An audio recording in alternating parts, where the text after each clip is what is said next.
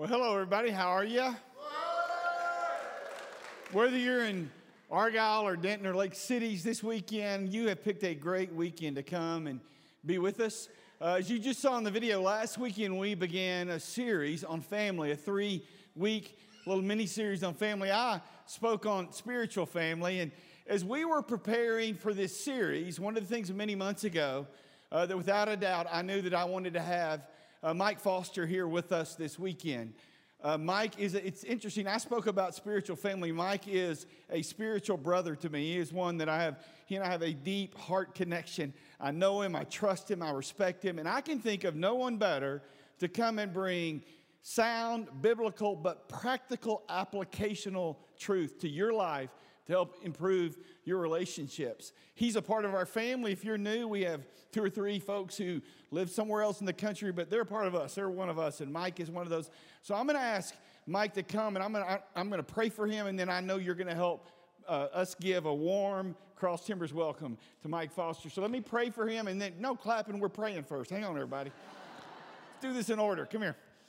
So, Lord, in Jesus' name, I am grateful for spiritual brothers for what you give us uh, in the gifts of people like Mike in my life. And I thank you, Lord, for the gifts you've given him to take truths from the Bible and make them so practical for our lives. And I know, Father, that uh, what he shares is more than a presentation, it is a heart message for him. And so, Father, I just ask you to bless him, bless his family as he's away, as he's away from San Diego. Bless them as he pours into our church family this weekend. It's in Jesus' name we pray. Amen. Amen. Thanks, buddy.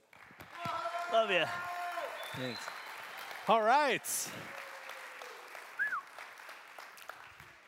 Well, I am Mike, and I just like to refer to myself as a, a, friend of imperfectionists. And I love helping people with their imperfect stories. And how many of you have an imperfect story, by the way? Yeah, I think all of us do. And, and this idea of how God redeems that, restores that.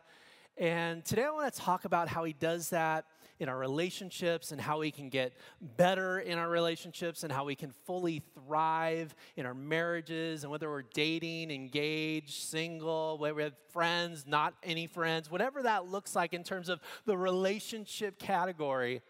I really believe that God has this really beautiful plan for us and this, this sense that he wants to unlock something really deep inside of us that, that will bring us such joy and, and beauty and, and, fun. And so, uh, part of my life, and part of the, I, I got to be honest, the best part of my life is uh, these guys here. I want to show you a picture of my family. This is. Uh, uh, Jennifer, my wife Jennifer, right there, the, bl- the beautiful blonde, that's my wife. Uh, it's my son Jackson and my daughter Taylor. And uh, my wife and I, we, we have been together for 27 years. We dated for five years. We've been married for 22 years. Uh, by the way, I, don't, I do not recommend dating for five years. That was, that was just way too difficult. Um, but, but we have been together now for 27 total years. And uh, our biggest fight ever as a couple happened at a marriage retreat. No joke. Um, we're going to just get real here tonight today. I, am like, I'm gonna, you're just to know that I am an imperfect person as I tell you this story. So my wife goes, Hey, uh, Mike, I want us to go to this marriage retreat. And they were calling it a romance weekend. And we were about seven years into our marriage, and, and we were struggling and just kind of trying to figure out the whole thing. And, and life was busy and full. And she goes, I want to go to this romance weekend up in the mountains. And that was strike one right there, because to me, a romance weekend doesn't happen at a Christian camp in the mountains. It happens at the Ritz Carlton by the beach, as far as I'm concerned, right? So, but like, okay. I'll, so she, she kept working on me. It's like, I really want to go. I think our marriage could really improve from this and grow from this. And, and so I reluctantly give in.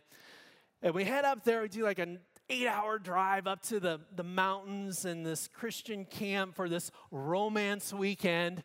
And we get there. And the very first thing that we do as a couple is they have what they call a romance dinner. And so, my mind, again, I'm thinking, okay, romance dinner. That's gonna be candlelight dinner with me and Jennifer, looking into each other's eyes, maybe like some romantic jazz music playing in the background. We didn't have any of that. You know what they made us do? We sat at tables with other couples, like three other couples, and I had to make small talk with complete strangers for an hour and a half. It, and I was irritated because I did not want to listen to Bob and Sandy talk about their Himalayan cats. I just didn't care, all right? You know, some of you, and I'm an introvert. Any introverts here? Yeah, you're just like, oh my gosh, this is painful. It's so painful. So, I, again, I'm not happy. And then we go to this session, this two hour session, because church people like things to go long. They just do. Not here at Cross Timbers, but we were a two hour session where this overly perky, idealistic couple talked to us about how sexy prayer was. And I'm like, ah, gag me with a spoon. Like, I, I, I can think about a lot of sexy things in the world. Prayer is not one of them, okay? but they were saying, oh, it's so beautiful and so sexy. And so I, am just fuming, and Jennifer could tell I was upset and not, not digging this at whatsoever. And so we get to our room after the session ends, and I look at her, we're starting to kind of get our things together in this, this room, and I said, Jen, I want to go home. I'm done with this. I'm done with the romance weekend. And she goes, We can't leave you. We got you said you would come, you said you would would would try and you said that you would invest in our marriage and, and just give it a shot. I'm like, no, I'm done. I hate this. Prayer is not sexy. I don't want to talk about Himalayan cats anymore. I'm, I am just, I want to go home. And she's like, no, you, we can't go home. And, and I'm like, no, I'm going home. And then she starts to cry. And now I know I'm in trouble. And even with the tears, I was still kind of heartless. I'm like, nope, I don't care. Tears or no tears, I'm going home. And then she started to snot nose tears, okay? And then then I knew I was in really big trouble. And we started yelling at each other and saying words that you're not supposed to say in church, especially not at a marriage retreat. And it got heated, and she stormed out of the room. I kicked the suitcase, and, and it was a disaster. You know, people, people say uh, marriage is just like a, a walk in the park. They, they say that. Problem is, it's Jurassic Park, okay? That's the problem. And so I want to talk about a, like, let's just deal with the realities that relationships are hard, they're difficult. We are flawed people. We are emotional people. We, we, we're complicated people. And so that creates complications in our relationship. And so my wife and I, we, we created this little resource called Five Dates. And we, it's really, we tell couples, like, don't even work on your problems right now. Just work on your togetherness. And so we kind of take people through this process of how to grow closer together and how to be more connected and, and, and to really begin to work on some of that simple stuff. And so today I want to talk about like two thoughts from this book called Five Dates. One is just about this idea of being present with each other.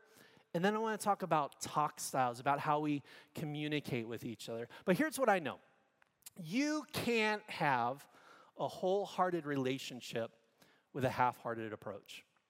What do I mean by that? It's like so often we approach our relationships and our marriages and, and, and the people that we're doing life with with sort of this lackadaisical uh, approach.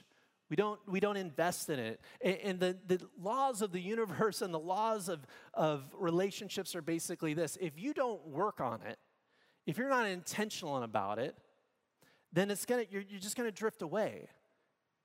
There's going to be problems, and, and, things don't end well if we don't have a strategic approach to our, our marriages and to our relationships and, and to the people that we say are the most important people in our lives. And so let's, let's first look at what, what God has to say about it. In, in John 13, 34, he, he says this Let me give you a new command love one another in the same way I loved you. You love one another. So Jesus is the perfect example of how we're supposed to treat each other, of how we're supposed to do our relationships and our marriages. He says, just follow me, and I want you to, to love. And loving is really, really hard, especially when that person that you're supposed to love bugs you sometimes.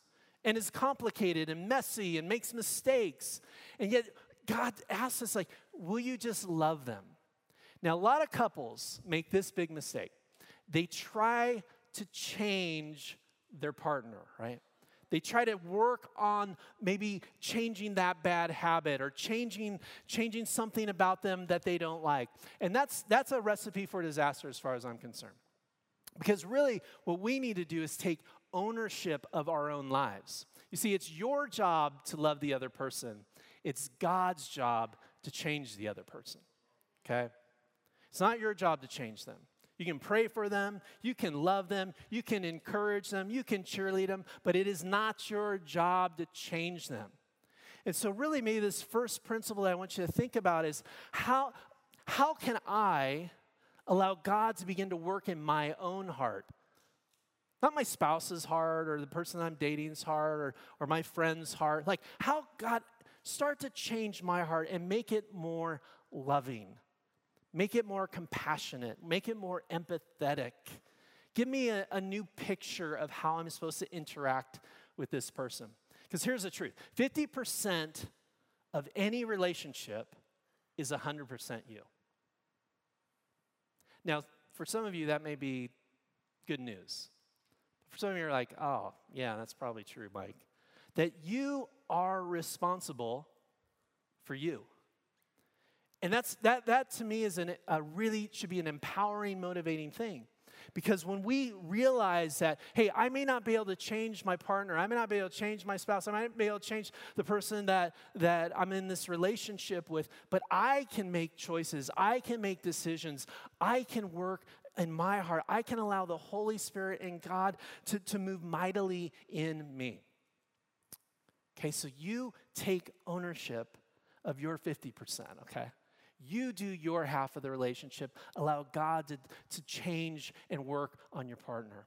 Okay, the other thing that I want, want us to remember is that, that uh, relationships is multiplication, and it's multiplication math. And what I mean by that is that it takes a whole person and another whole person to have a whole relationship. It's one times one equals one. And the problem is, is we spend so much time trying to work on somebody else and we forget to work on our own heart and allow God to change us from the inside out that, that we're not whole. And so if, if you have a half person times a half person, what do you get? You get it, you get less. You get a quarter of a relationship. And so think about maybe your next step or your proactive step in your relationship is saying, okay, what are the areas of my heart maybe where I'm holding unforgiveness? Or maybe I, am really frustrated in my relationship right now, and, and my, my spouse won't go to counseling, won't go to church, he won't go to therapy, but, but I'm gonna make a decision to do those things because I wanna be a whole person, okay? It's also this, this uh, multiplication math. Think about why rebound relationships usually don't work, right? Because you have a half a person who's hurt, wounded, coming into a relationship, trying to make a whole relationship, and the math just isn't going to work, right? So, wholeness, you as a fully alive, thriving person, is your best strategy for having a great relationship, okay? Let's look at, uh, continue to look at God's word on this. It says this um, in uh, Isaiah. It says, Forget about what's happened don't keep going over old history, you know, ruminating on the past. It says, be alert, be present. I'm about to do something brand new. It's bursting out. Don't you see it? And so this the first thing that we talk about in 5 dates is this whole idea of being present. Too many couples get caught in the past get caught in, in some event that happened many years ago and that just they bring that into the present day. Instead of saying god can you do something new with this this situation? Can can you do birth something new? And for us to be present to notice it because man it's so easy to zoom in on the flaws and the mess ups and the mistakes sometimes uh, when we get stuck in our past is we get stuck in our past of our family of origin Maybe things that happened in your own family, now you're bringing those, those kind of dysfunctional and toxic things into your new family. But if we trusted God and just said, God, can you do a new thing today? Are you up to something here? I know it may be frustrating. I know it may be complicated. I, I, it may not be going the way you thought it would be going. But maybe if we stepped back from the situation and began to be present and say, God, what are you up to? How are you healing? How are you working? How are you teaching in these moments? The other way for us to be present is to be present with each other.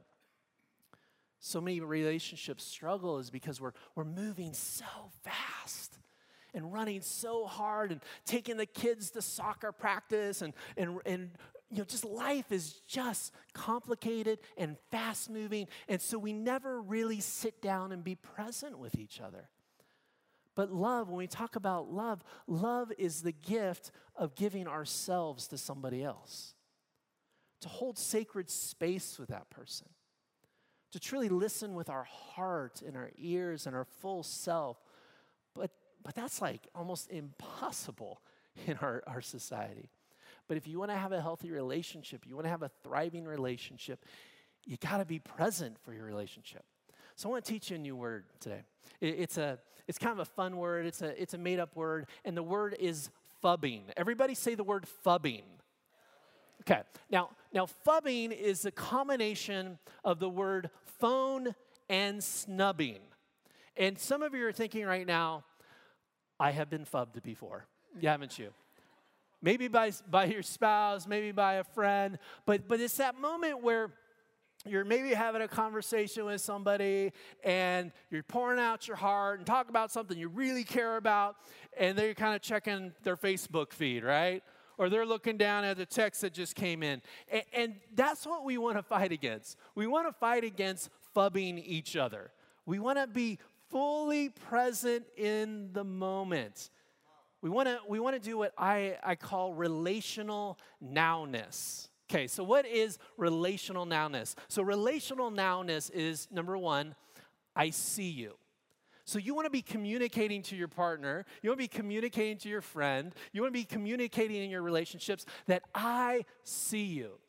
Now, I, I, get the opportunity to speak at different places, and, and sometimes they have these green rooms where they have different speakers and authors and you know guys like that and gals like that. And, and I'll tell you, so many of my conversations in these rooms are kind of go like this, where I'll be talking to somebody in, in this green room thing, and we'll be having this sort of superficial conversation, and I could just tell the person that I'm talking to is scanning the room for someone more important to talk to, right? You, we probably have all been there, right? It's like, I don't think you really want to talk to me. I think you're looking for something, somebody else to talk to. Now, now this is why it's so important, this is the first point of relational nowness. We like we need to see each other. And seeing each other means that we are not scanning the room. We're not looking down at our phones. We're connecting eye to eye, like I see you. Okay, the second part of this relational nowness is I hear you. I hear the words that you're telling me. I hear what you're saying. I am, I am thinking about and processing what you're telling me. I really hear you because the, gosh, it's got to be like one of the biggest problems in relationships these days is that people are talking, but they're not hearing each other. I mean, just go on Twitter, right? We see this all over our societies. Like people are saying things and proclaiming things and, and, putting statements out there and telling what they believe and what they think, but nobody's listening to each other. So don't let this happen in your relationship. I see you. I hear you. In fact, let me tell you this, this really interesting story. There was a guy who had had some vocal spasms, okay? And uh, he, he, uh, wasn't able to talk for almost a year. And so he, he lost his voice. And, and he's talking about how, how lonely it felt to not be able to speak or to be heard. See, loneliness, a lot of times we feel lonely in our relationships. Loneliness isn't just about not being around people, loneliness is due to not being heard.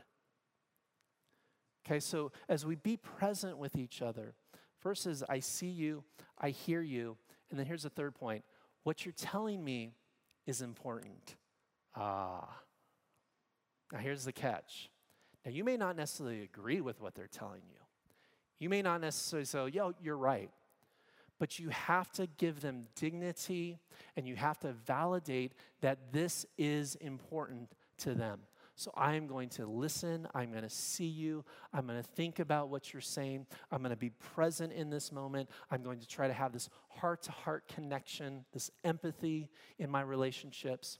And when we do that, when we start being present, God can really begin to move.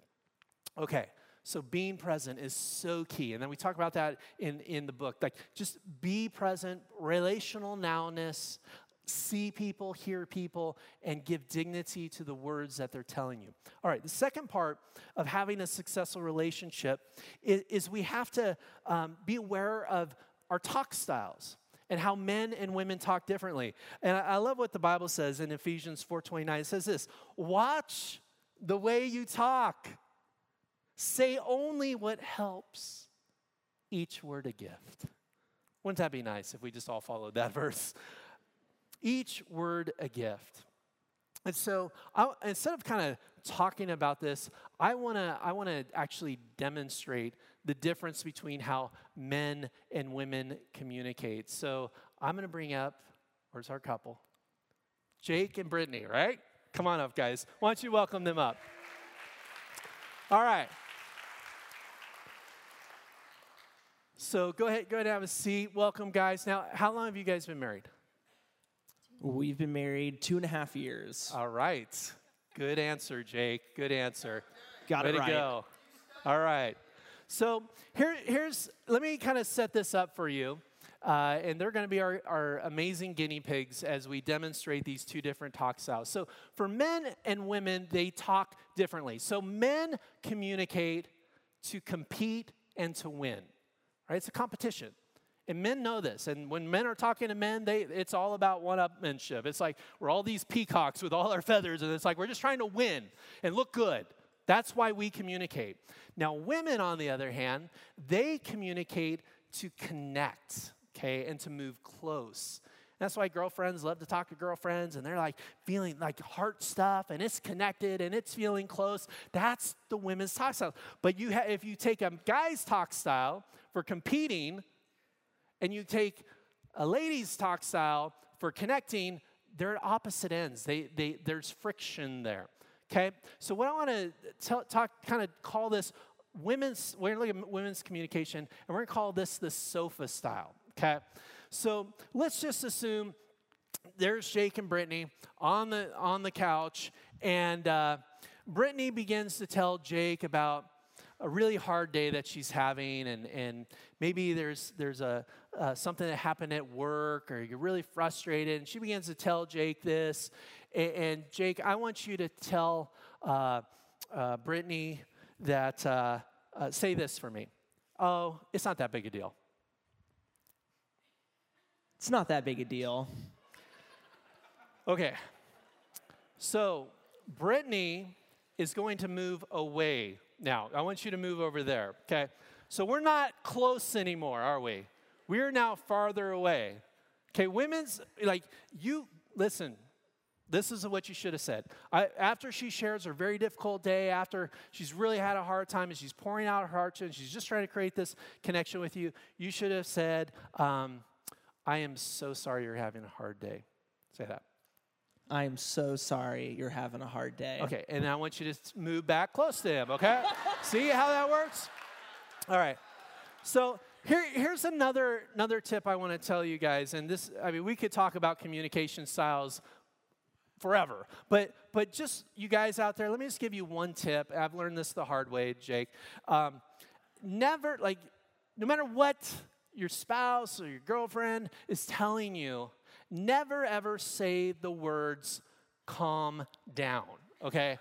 Don't ever say that, guys, just between you. In fact, I made a slide because I want you to make sure you get this. Right here. Never, ever, ever, and I mean never, ever, ever say the words calm down, okay? Ever, I mean, guys, that alone is worth the admission today, okay?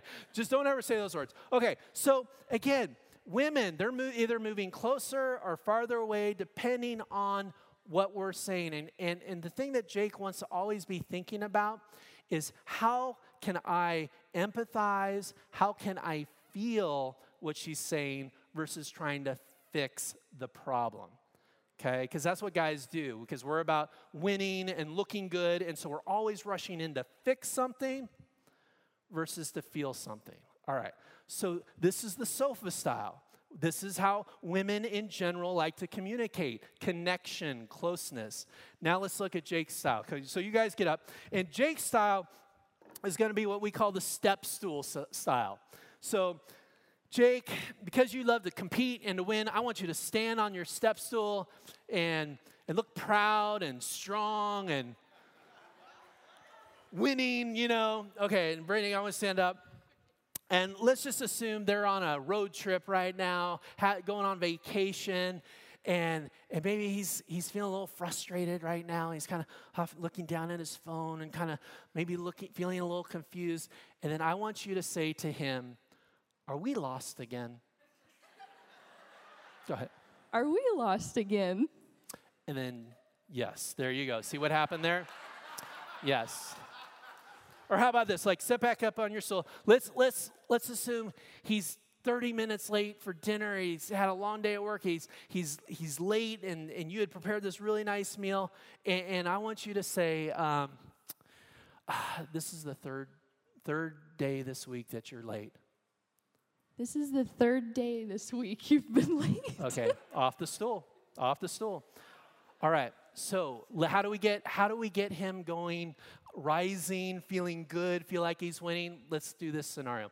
Let's assume he just spent the whole afternoon working on the yard, mowing the lawn, trimming bushes, and I want you I want you to come out and, and, and admire his work, and then I want you to say, "This yard looks so beautiful. You should you should start a lawn business." That's what I want you to say. This lawn looks so beautiful. You should start a lawn business. And where are you going to go? Where are you going to go? That's right. See how that works? All right, so step stool style, moving up or moving down in your words. Women, think about your words. How am I building him up?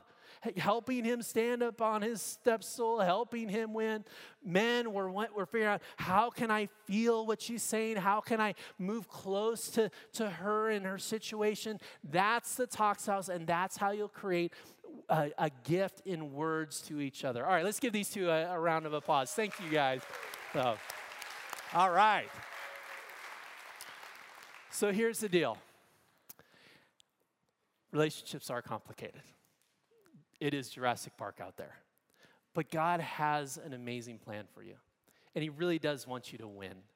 He wants you to grow, He wants you to thrive, He wants you to be happy, He wants you to enjoy each other. He wants you to, to have a sense that, that, that He is making all things new. Maybe there's some things in the past, but God is with you. He's for you. He's, he's just like pro relationships, okay? And so, just again, think about how you can take ownership of your part of the relationship. Think about your talk styles. Think about how every word can be a gift. Think about how you can be more present with each other. And whether you're dating, engaged, married, or just, just with friends, like, how can I see you? How can I hear you? How can I give uh, dignity and validation to the words that you're saying?